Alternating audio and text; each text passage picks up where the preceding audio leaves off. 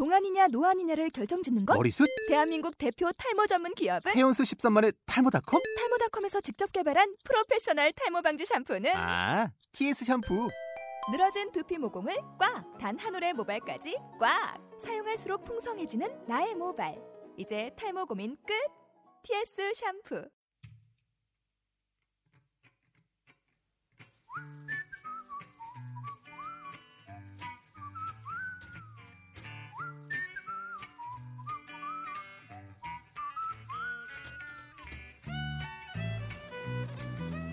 안녕하세요.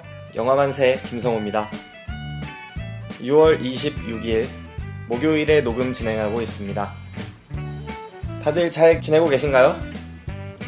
지금 지구 반대편에서는 세계인의 축제라고 불리는 월드컵이 열리고 있고 지금 조별 예선 끝자락을 향해서 달려가고 있는데 16강 진출팀이 하나하나 확정되는 그 모습을 축구 팬들이라면 놓치지 않기 위해서 매일 새벽을 하얗게 불태우고 있을 겁니다, 아마.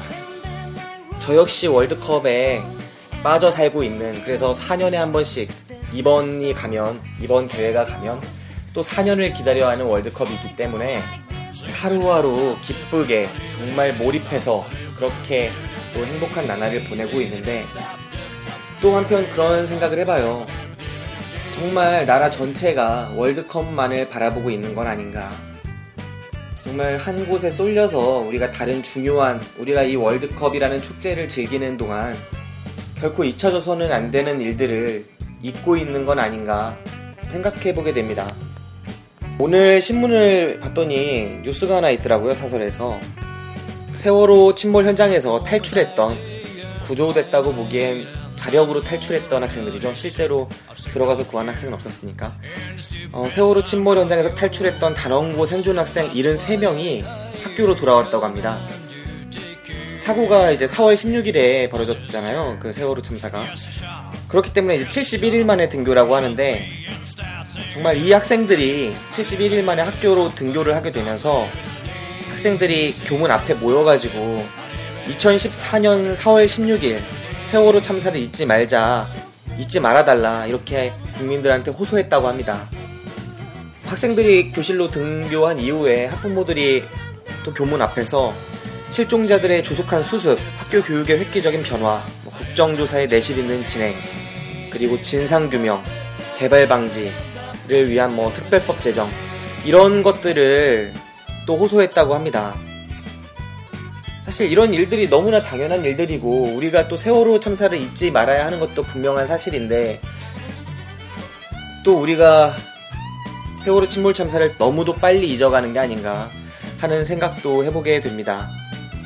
세월호를 잊지 않기 위해서 우리가 해야 할 일이 무엇인지 다들 한 번쯤 고민해보는 시간을 가졌으면 좋겠습니다.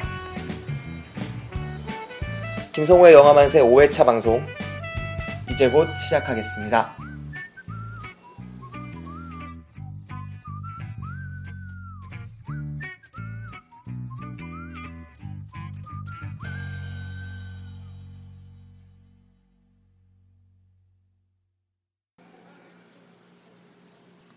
안녕하세요. 영화만세 제5회차 방송. 거의 10일 정도 걸린 것 같아요. 10일 정도 후에 찾아뵙게 됐습니다. 제5회차 방송, 지금부터 방송 시작해 보도록 하겠습니다. 지난 방송에서 예고드렸던 이번 회차 방송은 어, 박하사탕, 이창동 감독의 박하사탕이 될 것 같다. 그리고 그거를 못 구하면 알프레드 히치콕 감독의 현기증을 다루겠다라고 말씀드렸잖아요. 알프레드 히치콕 감독의 현기증을 다루게 됐습니다. 네, 박하사탕을 제가 빌리러 가는데 DVD 가게에 없어요. 박하사탕이. 어, 왜 없는지 모르겠어요. 그 영화 정말 좋은 영화고 유명한 영화인데 DVD가 생각보다 많이 구비되어 있지 않은 것 같더라고요. 그래서 근데 또 이상한 게 히치콕 감독 영화가 있는 건 더 이상하지 않아요? 그 이창동 감독의 영화가 없고 히치콕 감독의 영화가 있는 게 아무래도 전 세계적인 네임 밸류는 있지만 좀 뭐랄까 그 최신 영화인데 훨씬 그래서 조금 당황스럽긴 했습니다만 아무튼 기쁜 마음으로 알프레드 히치콕 감독의 현기증을 빌려와서 오늘 영화를 다뤄보도록 하겠습니다.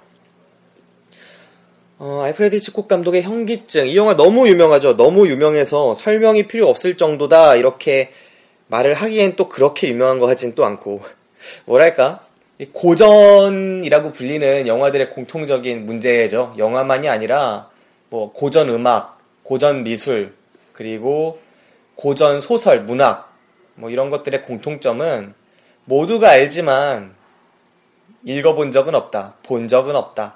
뭐 그런 거 아니겠습니까? 이 영화의 경우에도 마찬가지인 것 같아요. 그러니까 알프레드 히치콕 감독의 정말 유명한 영화, 서스펜스 스릴러 장르의 최고의 거장, 역대 최고의 거장이라고 꼽히는 감독이죠. 알프레드 히치콕. 이 감독의 대표작입니다. 1958년 작품이고요. 그 평론가들의 평으로는 이창이라는 1954년도 작품과 함께 히치콕 감독의 영화 중에서 최고의 작품으로 꼽혀요. 그 자신의 영화 만들기를 들여다본 깊이 있는 반성적 사유가 있는 작품이다. 이렇게 평가를 받고 조금 너무 평가를 위한 평가가 아닌가라고 개인적으로 생각을 하지만 분명히 그런 부, 그렇게 해석할 수 있는 부분도 있다고 생각을 합니다. 어, 2012년에 영국 영화의 협회가 전 세계 영화 평론가, 감독 그리고 시나리오 작가들을 대상으로 실시한 역대 최고의 영화 조사에서 어, 오소넬즈의 시민 케인을 누르고 그러니까 시민 케인 같은 경우에는 50년 동안 세계 최고 영화로 항상 꼽혀왔죠. 그 영화를 누르고 1위로 선정되면서 큰 화제를 불러일으키기도 했는데 저 같은 경우에는 그 영국 영화협회 역대 최고의 영화 순위 뭐 이런 거는 별로 큰 의미를 두지 않기 때문에 그냥 뭐 그런 거 좋아하시는 분들은 한번 들으시라고 말씀을 드리는 것 뿐입니다. 뭐 시민 케인 그렇게 대단한 영화다, 대단한 영화다 많이 그러는데 솔직히 정말 대단한 영화인지 조금 그런 부분에서 좀 의문을 갖고 있어요, 개인적으로. 분명히 대단한 부분이 있죠. 하지만 대단한 부분이 있지만 그렇지 못한 부분도 많다고 생각을 하고 좀 시민 케인 같은 영화는 뭐 말 길게 하지 않겠습니다. 뭐 그렇고요. 이거 위험한 말을 하면 안 돼. 2014 브라질 월드컵이 시작됐습니다. 안녕하세요. 박기사입니다. 어, 월드컵 채널 DPS 주간의 축구방 검색해 주시고 많은 청취 부탁드립니다. 모두 한번 삼바의 열기로 빠져들어가 보시죠. MBC보다 자신 있습니다. 월드컵은 DPS. 어, 먼저 시놉시스부터 읽어드리는 게 나을 것 같네요. 시놉시스부터 읽어드리겠습니다. 샌프란시스코의 경찰관 스코티는 고소공포증 때문에 경찰을 그만두고 사립탐정이 된다. 어느 날 그는 대학 동창인 개빈 엘스터로부터 조상의 망령에 사로잡힌 자신의 부인 메들린을 미행해달라는 부탁을 받는다. 메들린을 미행하던 스코티는 그녀의 신비로운 모습에 매혹되고 바다에 뛰어들어 자살하려고 한 메들린을 구한 뒤 그녀와 사랑에 빠진다. 서로의 사랑을 확인한 두 남녀는 어느 날 샌프란시스코 교외에 있는 한 수녀원을 찾아간다. 여전히 불안한 정신 상태였던 메들린은 수녀원의 종탑 꼭대기로 올라간 뒤 투신자살을 한다. 자신의 고소공포증 때문에 그녀를 구하지 못했다는 죄책감에 사로잡혀 신경쇠약에 걸린 스코티는 결국 요양원에 입원하게 된다. 스코티는 전 약혼자이자 친구인 미지의 현실적인 도움으로 퇴원을 하지만 계속해서 메들린의 흔적을 찾아다닌다. 어느 날 스코티는 길에서 우연히 메들린과 흡사한 외모의 아가씨를 만난다. 하지만 그녀는 자신이 주디이며 그를 본 적도 메들린에 대해 들어본 적도 없다고 주장한다. 스코티는 주디에게 메들린의 의상을 입히고 메들린처럼 금발로 염색시킨 뒤 메들린과 같은 머리 모양을 할 것을 강요한다. 주디는 이런 스코티의 집착에 거부감을 보이지만 스코티를 사랑하게 된 그녀는 그의 부탁을 들어준다. 마침내 메들린의 모습이 완성된 순간 스코티는 주디가 메들린이 아닐까 하는 의심을 품게 된다. 사실 주디는 엘스터의 정부였으며 종탑에서 메들린의 죽음은 고소공포증이 있는 스코티를 목격자로 삼아 자신의 아내를 죽이고자 했던 엘스터와 주디의 완전 범죄 음모로 인한 것이었다. 의심을 품은 스코티는 주디를 강제로 종탑 꼭대기로 데려가서 사실을 확인하려 한다. 스코티는 자신의 고소공포증을 극복하고 종탑 꼭대기까지 올라가지만 스코티와의 실갱이 끝에 이번에는 주디가 종탑에서 떨어져 죽게 된다. 네, 여기까지가 이 영화의 시놉시스라고 할 수 있겠습니다. 기본적인 줄거리고요. 이 시놉시스가 대략적인 줄거리는 될 것 같은데 정확하게 이 영화를 제대로 설명하고 있다라고는 생각되지 않아요. 좀 부족한 부분이 분명히 있는 것 같고 어, 제가 볼 때는 어, 일단 제가 좀 추가적인 설명을 드려야 할 것 같습니다. 주인공인 샌프란시스코의 경찰관이었던 스코티. 이 스코티라는 인물은 제임스 스튜어트라는 배우가 연기했죠. 이 배우는 어, 필리버스터라고 하실지 모르겠는데 합법적 의사진행 방해라고 그 국회 선진화법 안에 포함되기도 했고 최근에 우리 국내에서도 이슈가 됐던 법안인데 국회 의사결정 과정이 계속 진행되는 거를 정당하게 방해할 수 있는 일종의 권리에 대해서 다룬 영화입니다. 그 영화 제목이 스미스 씨 워싱턴에 가다 그 영화였던 것 같은데 그 영화에서 스미스 씨 그 스미스 씨로 나오는 배우입니다. 제임스 스튜어트가. 그래서 워싱턴에 가서 자신이 정말 옳다고 믿는 바를 관철시키기 위해서 그 다수당의 의사결정 과정을 계속 방해하는 거죠. 그러니까 법적으로 연설에는 시간이 정해져 있지 않고 의회 내에서 계속 연설을 하면은 다음 절차로 넘어가는 걸 방해할 수 있는 거예요. 그래서 제임스 스튜어트라는 이 인물이 그 영화 속에서의 이 스미스 씨가 계속 연설을 하면서 이 국회를 일종의 마비시켜 버리는 거죠. 네, 그런 이야기를 다뤘던 스미스 씨 워싱턴에 가다라는 영화입니다. 다음에 영화 만세에서 다룰 수 있을 만큼 제가 좋게 본 영화이기도 하기 때문에 네, 다음에 영화 만세에서 다룰 수도 있을 것 같습니다. 그렇고요. 뭐 이 영화 말고도 서부 영화로 좀 유명한 배우예요. 제임스 스튜어트라는 배우는 어, 윈체스터 73이라는 영화가 대표적이죠. 윈체스터 73은 그 총 이름인데 73년도에 나온 총인가? 1873년? 네, 그랬던 것 같고 그 다음에 뭐 알프레드 히치콕 감독과 함께 뭐 이창이라는 영화 그리고 현기증이라는 영화에서 주연을 맡은 유명한 배우입니다. 이 배우가 주인공의 스코티를 연기해요. 그래서 영화의 오프닝에서 스코티가 다른 형사 한 명과 함께 음, 어떤 범인을 옥상을 해서 쫓고 있습니다. 건물 옥상에서. 근데 이 옥상을 계속 다른 옥상, 다른 옥상에 건물이 밀집해 있으니까 다른 옥상을 통해서 계속 도망을 가는 범인의 모습을 보여주고 그 뒤를 쫓는 두 명의 경찰관의 모습을 보여줍니다. 그래서 먼저 범인이 어떤 건물의 옥상으로 올라가고 정말 힘겹게 힘겹게 올라가거든요. 점프를 해서 겨우겨우 돼가지고 그리고 다음 경찰이 똑같이 점프를 해서 그 옆 건물 옥상으로 올라가는데 스코티가 점프를 했는데 스코티는 좀 나이가 있어서 그런지 옥상에서 미끄러져서 난간, 난간에 매달리게 됩니다. 그래서 앞에 앞서가던 범인을 쫓던 경찰관이 뒤돌아와서 거기서 스코티를 구해주려 하다가 본인이 떨어져서 죽게 되죠. 고층 건물에서. 그리고 그 이후에 스코티라는 이 경찰관이 원래는 변호사 출신의 그 경찰 최고의 자리에 오르겠다 뭐 이런 야심을 품고 있었던 인물인 것처럼 대사에서 나오는데 이 경찰에서 사직을 하게 되죠. 경찰에서 퇴직하고 사립탐정이 됩니다. 그 대표적인 이유가 자신의 죄책감을 극복하지 못하고 동시에 어, 고소공포증에 계속 시달리게 됐기 때문이에요. 더 이상 높은 곳에 가면은 심리적으로 너무 불안한 상태가 되었기 때문에 결국은 경찰을 그만두게 됩니다.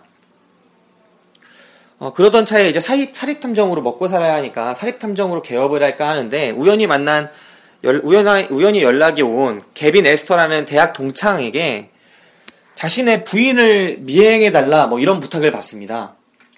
자신의 부인이 있는데 그게 조상의 망령이 들려가지고 정말 어, 힘든 상황에 처해 있다. 자꾸만 자살 시도를 하려는 것 같고 지금 정신병원을 알아보고 있긴 한데 그 전에 부인에 대해서 부인의 그런 상태 심리 상태에 대해서 조금 더 알기 위해서 평소에 뭘 하고 다니는지를 알기 위해서 미행을 해줬으면 좋겠다.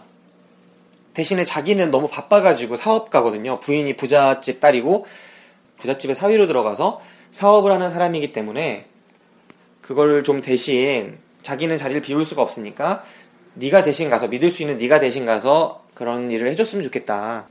부인이 왜 그렇게 이상하게 망령이 들려서 이상한 행동을 보이는지, 어떤 행동을 하고 다니는지. 그래서 미행을 하게 됩니다. 그러면서 영화가 시작이 되죠. 전체적으로 미스테리고요. 음, 이 여자가 되게 특이한, 특이한 캐릭터예요. 그, 얼마나 이상한 캐릭터냐면, 이 여자를 처음 만났는데, 아, 여자가 정말 정신이 왔다 갔다 하는 것처럼 보여요.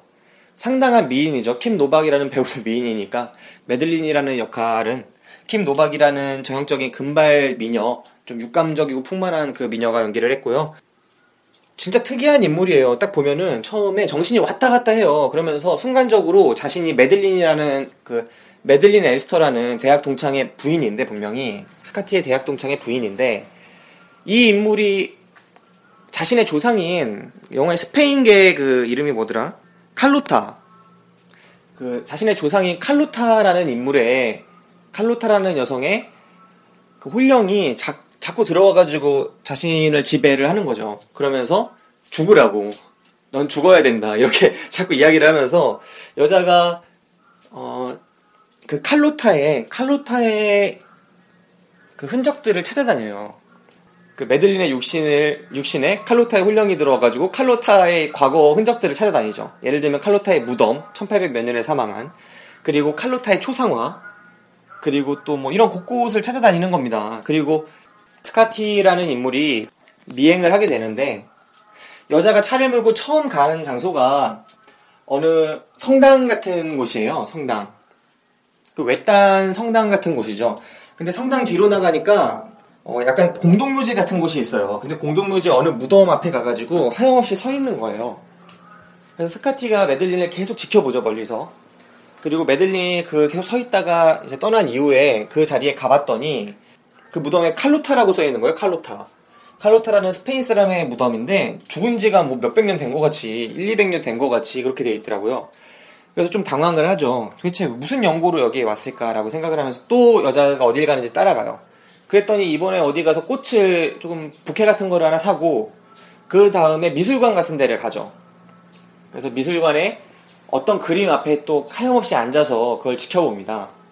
이제 그 스카티가 그걸 지켜보는 그 여자의 모습을 보는데 그 그림 속에 있는 여성의 그 외양과 그러니까 머리 모양이라던가 그리고 그 부케 들고 있는 부케라던가 이 여자가 사갖고 온 부케랑 똑같고 이 여자의 머리 모양도 그 그림 속의 여자의 머리 모양하고 똑같은 거예요. 그래서 스카티가 좀 당황을 하죠. 이, 어, 이게 무슨 상황인가 대체. 그래서 그 미술관 안에 있는 그 미술관에서 뭐 도와주는 사람들 있잖아요. 그 사람 불러가지고 저 그림이 무슨 그림이냐 이렇게 물어봤더니 칼로타라는 그림이라는 거예요. 칼로타라는 여자의 초상이라고.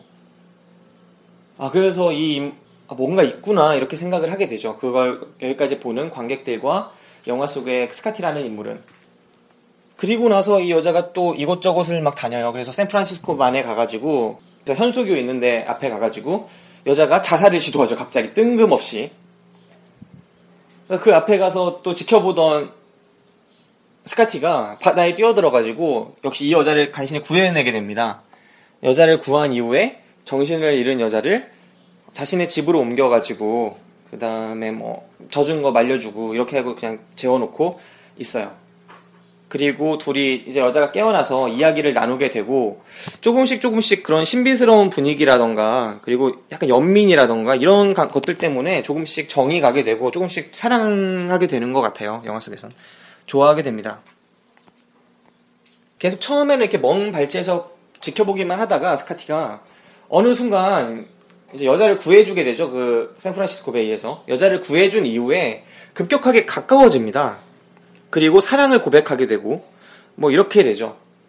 하지만 여자의 그 신경 여자의 그 정신적인 문제는 점점 더 갈수록 심해지고 홀령이 계속 나타난다 그러고 그러다가 교회에 올라가가지고 투신 자살을 하는데 그 교회 종탑으로 올라가죠. 그 교회 종탑으로 올라가는데 그 교회 종탑에 올라가는 거를 이 스카티가 막지를 못해요. 너무 고소공포증이 있기 때문에 그 높은 종탑으로 그 나선형 계단을 따라서 계속 올라가는 거를 쫓아가지 못하죠. 그리고 여자가 위치 올라가지 못했는데 옆에 그 창문을 통해서 뛰어내리는 여자를 보게 되고 떨어지는 여자를 그리고 시체를 보고 너무 좌절한 나머지 그 다리를 뜹니다. 너무 충격을 받은 나머지. 여기까지가 거의 영화의 중반부까지인 것 같아요. 영화의 한 중간까지가 이 스카티라는 인물이 고소공포증이랑 이런 내면적인 문제들을 안고 있는데 동료를 죽게 한 그 사건 때문에 그런데 또 다른 정신적인 문제를 지닌 여자를 미행하게 되는 일을 맡게 되고 그 여자를 계속 따라다니다가 마음을 조금씩 조금씩 주게 되고 마음을 빼앗기게 되는데 이성적인 호감을 느끼기 시작하는데 그 여자의 죽음도 또 막지 못하는 거예요. 자신의 고소공포증 때문에. 그러면서 또 정신적인 충격을 받게 되고, 그리고 계속해서 이 여자의 미스테리를 풀어가고 짜맞춰가고, 이 여자를 쫓아다니면서 사랑을 키워가는 것과 동시에, 그러니까 이 미스터리를 풀어가는 것과 동시에 자신의 사랑도 키워가게 되고, 이 내용이 거의 영화의 중반까지를 차지해요. 여기까지가 영화의 중반입니다. 하지만 여기까지가 영화, 이 영화를 특별하게 만드는 부분은 결코 아니에요. 여기까지 정말 평범한 부분이고 나중에 이야기를 하기 위해서 깔아놓은 떡밥이라고 할 수 있겠습니다. 네, 떡밥이고요. 본격적인 내용은 그 이후죠. 아직 떨치지 못한 상태죠. 동료의 죽음을, 그 경찰이, 경찰의 죽음을 아직 떨쳐버리지 못한 상태에서, 그 고소공포증을 아직 다 치유하지 못한 상태에서, 이제 막 사랑하게 된 여자까지, 그 여자의 죽음까지 막지 못했기 때문에, 사실 친구의 부인을 사랑하게 된 거니까, 이 얼마나 개 같은 상황입니까? 하지만 뭐, 네, 아무튼, 이제 사랑하게 된 여인의 죽음을 막지 못한 그 죄책감까지 겹쳐가지고, 스카티가 거의 폐인이 됩니다. 정신병원에 입원한 걸로 나오죠. 그래서 정신병원에 입원해서 극도의 신경쇠약과 우울증은 뭐 이런 거를 앓으면서 고소공포증은 물론이고 거의 폐인인데 거의 1년 정도를 정신병원 신세를 지다가 이제 나온 걸로 영화에서 묘사가 되죠. 그 친구인 마지라는 친구를 통해서. 그래서 정신병원에서 나왔는데 정신병원에 나와서도 이 스카티라는 인물은 그 잊질 못해요. 죽은 메들린을. 그래가지고 지나다니는 여자 비슷한 옷을 입거나 비슷한 머리 모양을 했다거나 비슷한 머리 색깔이라거나 몸매가 비슷하다거나 온갖 여자들을 샌프란시스코를 막 방황하고 배회하고 막 떠돌아다니면서 아 그 좀 비슷했던 여자를만 보면은 다 그냥 눈길을 떼질 못하고 그런 모습을 보입니다. 사실상 메들린을 찾기 위해서 거의 배회하는 것처럼 보여지고요. 그 부분 속에서 메들린이 알았던 정신병이 이게 스카티한테 온 게 아닌가 싶을 만큼 관객들이 그렇게 이해하게 될 만큼 극도의 그런 신경적인 문제들을 보여줘요. 그 부분을 히치콕 감독이 연출을 잘 했던 것 같아요. 나름의 시각적인 효과, 창의적인 효과, 뭐 그런 것들을 통해서 뭐 영화 속에 색깔을 다르게 하는 필름을 쓴다든 필름의 색깔을 더딥힌다거나 막 초록색, 막 초현실적인 색깔들 있잖아요. 초현실적이라기보다는 일종의 셀로판지 된 것 같은 좀 싸구려틱한 표현을 하자면 영상에 필름에 셀로판지를 댄 것 같은 색색 색색깔별로 셀로판지를 댄 것 같은 그런 효과를 줘서 그 이 인물의 정신적인 지금 창난 뭐 이런 걸 보여주는 부분이 분명히 있습니다. 어, 그렇게 계속 배회를 하다가 샌프란시스코의 어느 거리에서 우연찮게 어느 거리에서 친구들과 같이 막 수다 떨면서 지나가는 여자 중에 메들린하고 정말 닮은 여자를 또 발견하게 돼요. 그래서 스카티가 그걸 놓칠 리가 없죠. 그래서 계속 쫓아다닙니다. 계속 쫓아갑니다. 집까지. 그 묵고 있는 호텔까지. 그래서 호텔 방에서 노크를 한 다음에 호텔에 들어간 여자가 들어가니까 호텔 방에 노크를 한 다음에 들어가려고 하죠. 잠깐 얘기 좀 하자고. 여자가 막 두려워하면서 막 이런저런 얘기를 하다가 결국 어찌어찌해서 또 둘이 친해져요. 어찌어찌해서 둘이 친해집니다.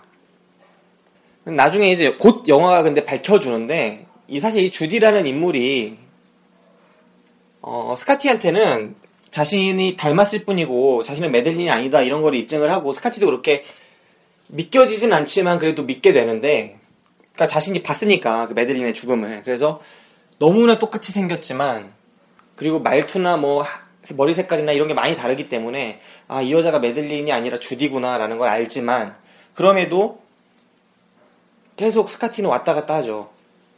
근데 이제 둘이 조금 친해지고 사귀는 사이가 됩니다. 그렇게 사는 사귀는 사이가 됐는데 스카티는 계속 주디한테 어 메들린처럼 만들려고 해요 주디를 메들린이 입었던 옷을 입히고 메들린의 머리 모양을 강요하고 그 화장이나 뭐 이런 것도 강요하고 막 이렇게 하는데 주디는 또 스카티를 사랑했기 때문에 스카티의 그런 장단에 다 맞춰줍니다. 뭐 이렇게 맞춰주면서 막 갈등이 막 표출되기 시작하죠. 이 여자는 계속 있는 그대로의 나를 사랑해달라. 주디는 계속 이렇게 주장을 하지만, 계속 이렇게 요구를 하지만, 스카티는 이미 그거를 들을 상태가 아니에요. 자신의 정신적인 문제들, 그, 비틀렸던 부분들, 그 잘못된 부분들, 메들린을 잊지 못하는 이런 마음, 이런 것들 때문에 결국은 주디한테 계속 메들린의 모습을 강요하게 되고, 어찌어찌 조금씩 조금씩 나아지나 싶다가도 계속 이런 문제가 도지고 하다가 결국에는 주디가 실수로 그 칼로타의 목걸이를 해버려가지고 그게 이제 계기가 돼가지고 아 이 여자가 메들린이구나. 그리고 메들린의 역할을 한 거구나. 사실은 내 친구가 에스터가 자신의 부인을 살해하기 위해서 날 속인 거구나. 이렇게 막 다 깨달아 버립니다 순간적으로. 뭐 그 부분의 반전이 너무 급작스럽고 시나리오상에 약간의 아무래도 소설 원작이 있기 때문에 이게 그 제대로 영화화 시키면서 영화적인 짜임새를 충분히 갖추지 못한 부분이 느껴지는 부분이 사실 있어요. 현기증이란 영화가. 그래서 좀 급작스럽게 깨닫게 되고 결국은 그 과정 속에서 인광보적인 결론으로 이제 치닫는데 네, 여기까지가 영화의 기본적인 줄거리입니다. 여러분께서는 지금 김성호의 영화 만세를 듣고 계십니다. 우리들의 팟캐스트 방송국 DPS. 이 영화를 관통하고 있는 어떤 강력한 힘, 원동력은 이 영화를 추진하는 원동력은 알프레드 히치콕이 잘 사용하죠. 서스펜스입니다. 서스펜스. 흔히 서스펜스라고 많이 하죠. 그리고 알프레드 히치콕 감독을 가리켜서도 서스펜스의 거장이다, 스릴러의 거장이면서 동시에 서스펜스의 거장이다 이렇게 말을 많이 하는데 그 서스펜스야말로 이 영화를 이끌고 가는 원동력이라고 할 수 있습니다. 어, 보통 영화를 보는 사람들은 영화가 어떤 식으로 전개될지, 어떤 이야기를 할지, 어떻게 끝날지 이런 걸 보통 알 수가 없죠. 대부분 모릅니다. 그리고 이 모른다는 거에 집중을 해서 영화를 끌고 가는 대표적인 장르는 대표적인 장르가 있는데 그 장르가 바로 공포물과 스릴러입니다.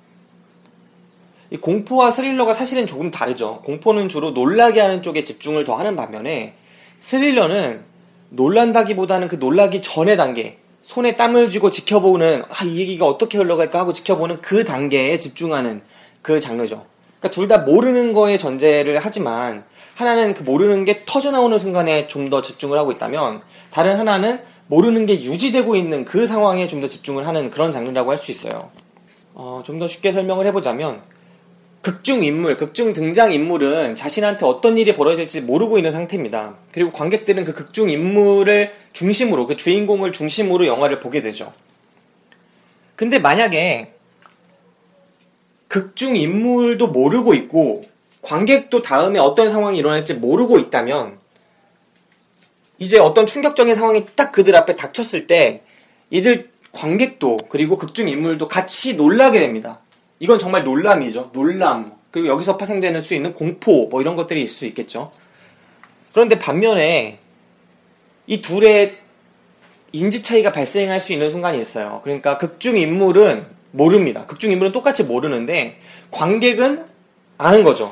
그러니까 영화가 작가가 관객들한테는 설정을 다 알려주는데 극중 인물인 그 인물을 모르고 있는 거예요. 주변은 다 알고 있는데 너는 모르고 있을 때 그 모르는 사람을 지켜보는 그런 조마조마한 그런 게 있잖아요. 친구들끼리도 만약에 비밀이 있다고 할 때 한 명만 모르고 있는 거야. 근데 비밀을 지켜야 돼.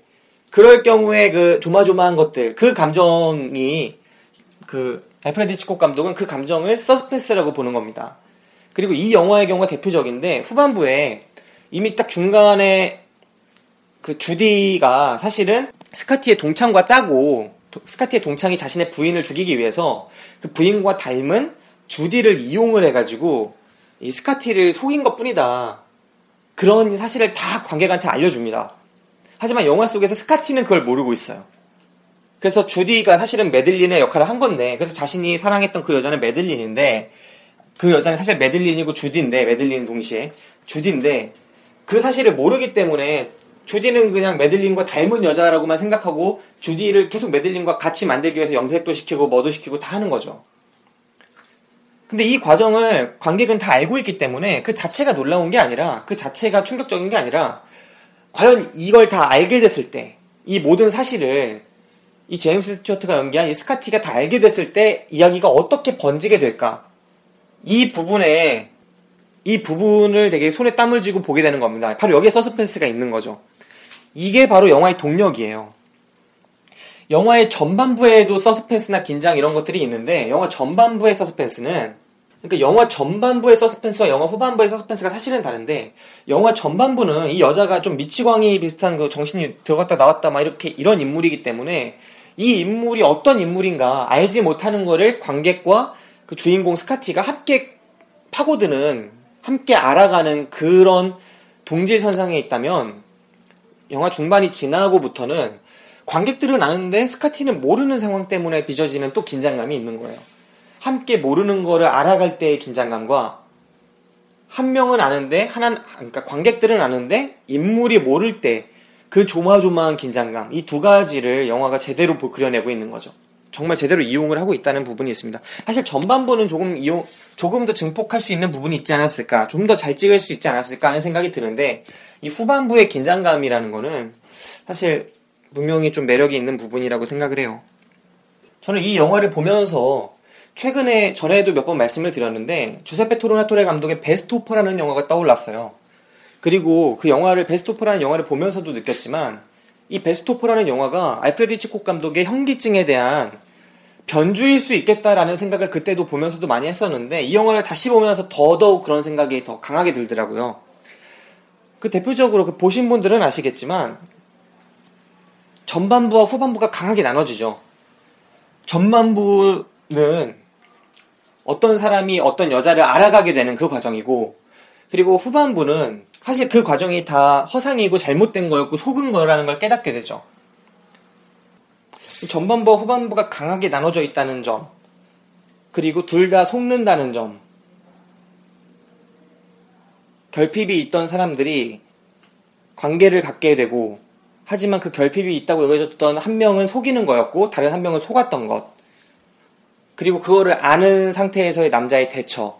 뭐 이런 부분들이 잘 나왔다는 점에서 그랬습니다. 되게 설정이 비슷하고, 그 비슷한 설정들을 조금 초점을 조금 달리해서 베스토포랑 현기 현기증과 조금 초점을 달리해서 베스토포라는 영화를 찍었던 것 같아요. 저는 베스토포라는 영화를 정말 좋게 봤는데 이 영화를 현기증이라는 영화를 흥미롭게 보신 분들은 그 조세페 토로나토레 감독의 베스토퍼를 보셔도 좋을 것 같다고 생각을 합니다. 그렇고요. 이 현기증이라는 영화를 이야기할 때 영화적인 기법 얘기를 하지 않을 수가 없어요. 그 평론가들한테 높은 평가를 받는 대부분의 영화가 그렇듯이 이 영화도 기법 면에서 상당히 참신하고 그 당시로서는 획기적이었고 또 내용과 형식의 조화를 이루려고 그 상작자가 노력을 한게 엿보이는 그런 부분이 상당히 많습니다. 어, 영화 일단 처음 오, 타이틀 시퀀스라고 하죠. 그 처음 오프닝 때부터 되게 인상적이에요. 히치콕 영화가 원래 서스펜스 영화들이 많이 그렇지만 음향 효과를 통해서 강화하죠. 그 음악을 통해서 분위기를 강화하는데 그 작곡가 이름이 버나드 허만이라고 하죠. 버나드 허만이 작곡한 기묘한 분위기의 음악 그리고 동시에 그 소용돌이 패턴 그 킴 노박이라는 여배우의 얼굴을 맨 처음에 보여주는데 오프닝 시퀀스에서 그 눈에서 소용돌이가 막 칩니다. 소용돌이 효과가 있어요. 그 패턴 효과가 보라색 막 이런 색깔로 이게 헐리우드의 그 시각 디자이너로 되게 유명한 솔베스라는 사람이 만들었다고 해요. 일종의 컴퓨터 그래픽 CG의 시초라고 하죠. 영화의 CG의 시초처럼 보이는 장면이 정말 많이 나오는데 뭐 그런 부분들이 있고 근데 이 부분보다는 그 영화 관련 수업 같은 거 꼭 들으시면은 교양 수업이나 아니면은 뭐 문화센터 뭐 이런 데서 하거나 아니면 영화 관련 책자를 해보거나 현기증을 이야기할 때 빠지지 않고 등장하는 기법이 있습니다. track out과 줌인이라는 기법인데요. 이게 정말 시사하는 바가 있어요. 이 영화를 설명할 때 이 기법을 이야기하지 않을 수는 없습니다. 뭐냐면 track out은 밑에 레일 깔아놓고 그 위에 레일 따라서 찍는 거 아시죠? 그러니까 레일이 레일을 따라서 이동을 할 수 있기 때문에 카메라가 카메라가 앞으로 갈 수도 있고 뒤로 갈 수도 있는 거예요. 근데 track in이 아니라 track out은 뒤로 빠지는 거죠 카메라가 레일을 따, 라서 근데 동시에 track out만 쓰는 게 아니라 줌인을 쓰는 겁니다. 그러니까 줌인을 하면은 사물이 커지잖아요. 사물이 커진다는 건 피사체가 커진다는 건 카메라가 다가선다는 거고 카메라가 다가선 다가선다는 기법이 바로 줌인인데 카메라가 동, 자, 다가서는 동시에 track out을 하는 거예요. 그러니까 카메라가 빠지는 동시에 다가서고 다가서는 동시에 빠지는 거죠. 이 기법이 정말 흥미로워요.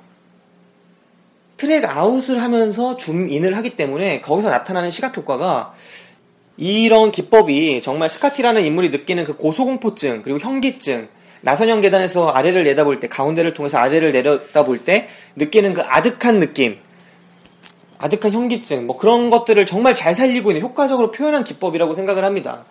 영화를 통해서 고소공포증이라는 걸 표현을 해야 할 때 작가가 선택할 수 있는 수많은 것들이 있을 텐데 정말 이런 기법을 통해서 그 현기증을 정말 잘 표현했던 것 같아요. 당시로서는 정말 혁신적인. 보통 고소공포증이 있는 설정이다 하면은 그냥 땀 흘리는 캐릭터의 모습, 연기를 통해서 뭐 이렇게 보여주기 십상인데 그런 것만이 아니라 시 점 쇼스트를 도입을 해서 그냥 평이한 시점도 아니고 트랙아웃과 주민을 통해서 그 영상을 그 공감감을 공간감을 왜곡시켜 버리면서 우리도 어 뭔가 이 공간감이 왜곡되면서 아 이렇게 다르게 느끼는구나 일반인과 다르게 느끼고 좀 더 아득하게 느끼고 좀 더 멀어지면서 가까워지는 이상한 느낌을 받게 되는 그런 기법입니다. 그리고 이 기법이 더욱 매력이 있는 거는 이 기, 기법이 단순한 형식 그러니까 스타일에 그치는 게 아니라 주제를 강화하는 부분과도 어느 정도 일치를 할 수 있다는 거죠. 뭐냐면 어, 이 영화에서 주인공인 스카티는 그 나중에 메들린과 닮은 주디라는 여자를 만나게 되면서 본인 스스로 스카티 스스로가 트레가웃과 주민을 동시에 하고 있어요. 그 여자한테 다가서는 동시에 멀어지고 있는 거죠. 뭐냐면 자꾸 그 여자 주디한테 메들린을 강요하면서 메들린의 옷을 입히고 뭐 어떻게 하고 막 사랑한다고 그러고 막 좋아한다 그러고 열정을 퍼부, 퍼붓는데 자신이 그렇게 막 이상화시키고 막 그렇게 짜맞춘 여성의 모습이 되어가면 되어갈수록 자신은 자꾸 뒤로 물러나요. 건드리질 않죠, 이 여자를. 가까이 하지 않고, 정말 끌어안지 않고. 그런 모습도, 그러니까 이런 기법이 스코티가 자, 그, 스코티가 여성을 대하는 그 여자 누구야? 이름 또 까먹네. 주디. 스코티가 주디라는 여자를 대하는 그런 태도를, 그런 심리 상태, 그런 상태를 좀 상태와 좀 밀접한 관계가 있지 않나. 그렇게 생각이 됐습니다. 아무튼 이 영화의 엔딩은 꽤나 충격적이죠. 이 영화의 엔딩이 사실은 임팩트가 그렇게 강하지가 않기 때문에 임팩트가 강하면서도 강하지가 않아요. 그렇기 때문에 좀 호불호가 많이 갈리죠. 이 영화는 진짜 고평가됐다. 뭐 이렇게 이야기를 하는 쪽에서는 엔딩이 정말 별로다라고 얘기를 많이 할 수, 하는데 그럴 수밖에 없는 게 다 깨닫죠. 어느 순간 계속 이 남자는 사실을 알지 못하고 처음에도 전반부에도 사실을 알지 못하고 사실을 알아가다가 끝 여자가 죽어버리면서 그게 갑자기 중간에 끊겨버리고 후반부에도 계속 사실을 몰라요. 진짜 이 여자가 나를 속이고 있구나 이걸 모르는 상태로 그러다가 어느 순간 딱 진실이 될 수 있는 그 단서 칼로타의 목걸이를 발견한 이후에 갑자기 직선적으로 행동을 하죠. 이 여자의 손목을 딱 끌어잡고 바로 차를 타고 가가지고 그 메들린이 죽었던 그 곳으로 달려가서 그 종탑을 막 오릅니다. 고소공포증을 극복하죠. 그리고 마침내 그곳에 다 올라가서 나는 해냈다 이렇게 하면서 이 여자한테 이래서 이래서 이래서 이래서 이래서 나를 속인 거지 말다 이유를 벌써 다 파악을 했죠. 순간적으로 개연성 없이 아무튼 그렇게 하고 나서 이제 막 실랑이를 벌이다가 옆에서 갑자기 수녀가 여기 목소리가 들려서 와봤다라고 얘기하면서 딱 들어오는데 그거에 놀란 나머지 여자가 동탑에서 떨어져서 죽습니다. 이렇게 급박한 막 정해가 이루어지고 이 남자는 그 모든 거를 다 꿰뚫고 다 짜맞추고 나서 여자를 막 몰아붙이고 그런 상황에서 다시 상황이 여자가 떨어져 죽고 마는 거예요.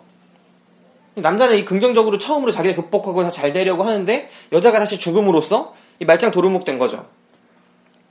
이 상황에서 영, 그 영화가 멀리서 이 종탑에 있는 남자의 모습을 비추면서 끝납니다. 남자의 좀 무표정스러운 그런 모습이나 뭐 그런 것들을 딱 찍어내면서 담담하게 끝내버리죠. 이 장면이 과연 무엇을 의미하는가, 막 이거에 대한 논란도 많고 하는데, 분명히 이 부분에 대해서 막 여러 가지 해석을 붙이면 그럴듯하게 보이는 해석들도 있어요. 근데 그게 딱딱 들어맞진 않고, 저도 역시 이 영화의 엔딩이 사실은 그렇게 너무 고평가되고 있지 않나. 엔딩뿐만 아니라 이 영화의 전체적인 이야기 흐름이나 이런 것들이 조금은 고평가되고 있지 않나 하는 생각을 합니다. 저도 저 역시 이 영화를 되게 재밌게 보고 좋아하는 사람이지만 분명히 이 영화는 몇몇 참신한 기법들과 그 히치콕 특유의 그 서스펜스를 자아내는 그런 능력 때문에 좀 영화의 부족한 짠 개연성도 부족하고 좀 더 표현상에 조금 미숙한 부분도 있고 너무 혁신을 하려다가 오히려 그 거부감을 준다거나 그런 작위적인 느낌을 준다거나 그런 부분들도 분명히 있는 것 같고 사실 track out과 줌인을 한 거 말고는 그렇게까지 와닿는 기법이 없었, 없었거든요. 그런 부분에서 이 영화가 조금은 고평가되고 있지 않나. 세계 최고의 영화 항상 막 요즘에 꼽히는데 오손 웰즈 물리친 이후로 어, 그런 영화들 있잖아요. 뭐 굿펠라스, 마틴 스콜세지의 굿펠라스나 아니면은 이 영화 현기증이나 벌티고나. 그 다음에 그거 뭐야? 오소멜즈의 시민 케인. 이 세 개의 영화 같은 경우에 늘 탑을 다투는데 사실은 과연 그런 영화들인가? 분명히 좋은 점은 많은 영화지만 과연 그런 영화들인가? 이 평론가들이 좋아하는 거랑 관객들이 좋아하는 거랑 이게 괴리가 되는 부분이 분명히 있기 때문에 저도 조금 의심스러운 부분이 있습니다. 평론가의 존재 가치를 부정하는 건 아니지만 분명히 평론가가 관객들과 괴리가 될 때 그거는 긍정적인 부분은 사실 아니거든요. 아, 오늘은 제가 영화를 보고 와서 바로 말씀을 드리긴 하는데 아, 이 영화에 대해서 제가 좀 흥미롭게 봤다거나 이 부분이 좋았다 이렇게 말씀드리고 싶은 부분이 사실은 많이 없어요. 왜냐면 제가 히치콕 영화를 좋아하긴 하지만 이 현기증이라는 영화를 특별히 많이 좋아하는 건 아니거든요. 저는 저 같은 경우에 이창이나 이런 영화를 더 좋아하기도 하고 이창이나 사이코 같은 영화가 오히려 더 흥미롭다고 생각하고 현기증은 분명히 참신하고 기법상의 좋은 점은 있지만 제 스타일은 아닙니다. 네. 부족한 점도 많았다고 생각하고 하지만 그럼에도 히치콕이기에 그리고 히치콕을 대표하는 영화이기에 이 영화를 먼저 다뤄야 한다고 생각을 했고요. 이 영화에 대한 저의 별점을 주자면 어, 제 별점은 4개입니다. 별 4개. 이 영화를 가리켜서 어, 로저 에버트 이 영화를 가리켜서 그 미국의 평론가 로저 에버트 같은 사람이 뭐 자신의 예술 세계를 관통했던 주제를 직설적으로 풀어냈고 히치콕이 고해성사를 하는 것 같다. 여성을 어떻게 활용했으며 얼마나 여성을 두려워했는지 그가 얼마나 여성을 통제하려고 했는지를 보여주는 영화다. 뭐 이렇게 얘기하기도 했는데 로저 에버트 같은 경우에 평 보시면은 분명히 잘 쓴 것도 있지만 막 통찰력이 있는 것도 있지만 없는 것도 많아요. 그 겉멋든 말들이나 어, 겉멋든 단어나. 근데 약간 사람들이 이런 있어 보이는 말들 좋아하는 것 같더라고. 이게 약간 현기증에 대해서 옛날에 그 영화평 같은 거 이제 어느 과목을 제가 수강을 하다가 대학에서 써오라고 했었는데 애들이 다 이 얘기를 쓰더라고. 그 여성성에 대해서. 근데 막상 이 영화를 보다 보면 히치콕의 여성성보다는 히치콕이 여성을 얼마나 활용했고 얼마나 두려워하고 얼마나 통제하려고 했는지 그 자체에 집중하는 영화라고 보기가 사실은 좀 아닌 부분이 있거든요. 여성성에 대한 히치콕의 고해성사라는 말은 이, 이 말이 너무나 로버트 노저 에버트의 현기증을 평가한 이 말이 너무나 유명하기 때문에 이 말이 확대 재생산되고 막 그러는 부분이 있는데 사실 정말 이 영화가 그런 영화인가 보면서 좀 다시 한번 생각을 해봤으면 좋겠어요. 이 영화가 정말 여성성에 대한 히치콕의 영화인가? 오히려 여성은 자신이 사랑받기를 원하고 그런 걸 모두 감안하고 막 이런 걸 드라마적으로 풀어낸 건 분명히 있죠. 이 남자가 자신이 그 죽은 여성의 그 모습을 대입을 자꾸 하려고 하고 이상화시키려고 하고 그런 부분은 분명히 있죠. 하지만 그것이 히치콕이 여성을 두려워하고 통제하려고 했던 걸 보여주는 어, 이건 너무 나아갔다는 것. 그리고 이걸 심지어 잘 설명하지도 못해요. 그러니까 히치콕이 자신의 이야기를 이 영화를 통해서 여성을 통제하려는 자신의 캐릭터를 보여, 보여줬다기보다는 그냥 원작인 소설을 소설을 그대로 갖다 쓰고 자신이 그걸 강화하려고 최대한 효과적으로 강화했다. 효과적으로 표현하려고 했다. 그렇게만 이해하는 게 좀 더 설득력 있는 이해가 아닌가. 자꾸 이렇게 히치콕 자기의 삶과 자신의 그런 것들을 억지로 끼워 맞추고 끼워 맞추고 하다 보니까 현기증 같은 영화가 실제보다 너무 과대평가되는 부분이 있고 그것이 이 현기증이라는 영화를 오히려 그 본질을 정말 제대로 보는 걸 방해하고 있지 않나. 그리고 이런 평들이 자꾸 확대 재생산되는 걸 우리는 경계해야 하지 않나. 자신이 정말 진정으로 느끼고 이해한 부분만을 표현하고 그것만을 좀 재생산하면 좋겠다라는 생각을 해봅니다. 참신한 기법 그리고 동시에 제임스 스튜어트의 연기도 좋았고 좀 심리 스릴러로서 전반과 후반이 심리 스릴러라기보다는 미스테리 심리극으로서 전반과 후반의 그 차별점 그리고 기법과 그 내용적인 면의 통일성 뭐 이런 부분에서 조금 흥미로운 부분 잘 만들었다고 생각하는 부분이 많았던 영화라고 생각을 합니다. 여자는 나를 있는 그대로 사랑해 줄 수 없냐고 묻고 남자는 그런 여자의 본질을 보지 않고 계속 죽은 자신의 지난 사랑을 자꾸 대입을 하려고 투영을 하려고 하고 근데 사실은 둘은 같은 여자였는데 불구하고 본질을 보지 못했던 것 바로 이것이 베스토퍼와 통하는 부분이 있다고 생각을 해요. 만약에 스코티가 진정으로 메들린을 사랑을 했다면 그 여자가 주디와 같았다는 것도 알 수 있었을 테지만 어쩌면 사랑의 본질이라는 게 결국은 서로를 완벽하게 이해해서 가는 이해해서 나오는 감정이 아니다라고도 볼 수가 있을 것 같고 어쩌면 사랑은 본, 서로를 완전히 이해해야 한다라고 보는 입장에서는 정말 어쩌면 스카티는 진정으로 메들린을 사랑하지 못했고 그랬기 때문에 주디를 알아보지 못했고 주디도 사랑하지 못한 것이다 이렇게 볼 수도 있을 것 같고 뭐 여러 가지 해석이 가능한 그런 영화인 것 같습니다. 영화가 히치콕을 통해서 답을 내려주진 않았는데 저는 오히려 자신의 여성성을 투영했다고 보는 그런 평론보다는 오히려 스카티가 정말 메들린을 사랑했는가 진정한 사랑이 뭔가 그 부분에 대해서 오히려 더 집중하고 있는 그런 영화가 아닌가 개인적으로는 생각을 해요. 그리고 그 부분에서 나오는 이런 틈을 공략한 그런 미스테리가 아닌가 이 영화는 그렇게 생각을 하면서 영화를 봤습니다. 자 여기서 오늘 현기증에 대한 이야기를 마칠 수 있을 것 같습니다. 아직도 월드컵은 계속되고 있고 16강이 조만간 열리기 시작하겠네요. 여러분들 다 즐겁게 월드컵 관람하시고 좋은 시간 보내세요. 그러면서도 앞에 이야기했던 것처럼 우리 주변에서 잊혀져서는 안 되는 것들이 너무 많이 잊혀지고 있는 부분이 있지 않나. 우리가 너무 당연시하고 있는 것들이 사실은 당연시되어서는 안 되는 것들이 아닌가. 이 영화 현기증에서와 같이 우리는 우리가 보고 싶은 걸 보고 듣고 싶은 걸 듣기 위해서 너무 많은 것들을 희생하고 있지는 않나. 뭐 그런 생각을 해봅니다. 자, 그럼 6월 26일 목요일에 하고 있는 지금 이 녹음 마치고요. 저는 이제 저녁밥 먹으러 가야겠네요. 오늘 방송이 조금 부족한 부분이 많았던 것 같은데 다음 방송부터는 조금 더 양질의 방송 신경 써서 해보도록 하겠습니다. 저의 영화 수첩 김성호의 영화 만세 다섯 번째 방송 현기증에 대한 평은 여기서 마치고 다음 볼 영화로는 어, 원래 이번 방송에서 하려고 했던 이창동 감독의 박하사탕 그리고 바람과 함께 사라지다 네, 그 영화는 해야죠. 바람과 함께 사라지다 이 두 영화 중에 한 편을 보도록 하겠습니다. 뭐 박하사탕이 우선권이 있고요. 네 그렇습니다. 자 그럼 지금까지 들어주신 여러분들 감사드립니다. 오늘 하루 마감 잘 하시길 바라면서 여기서 방송 마칠게요. 고맙습니다.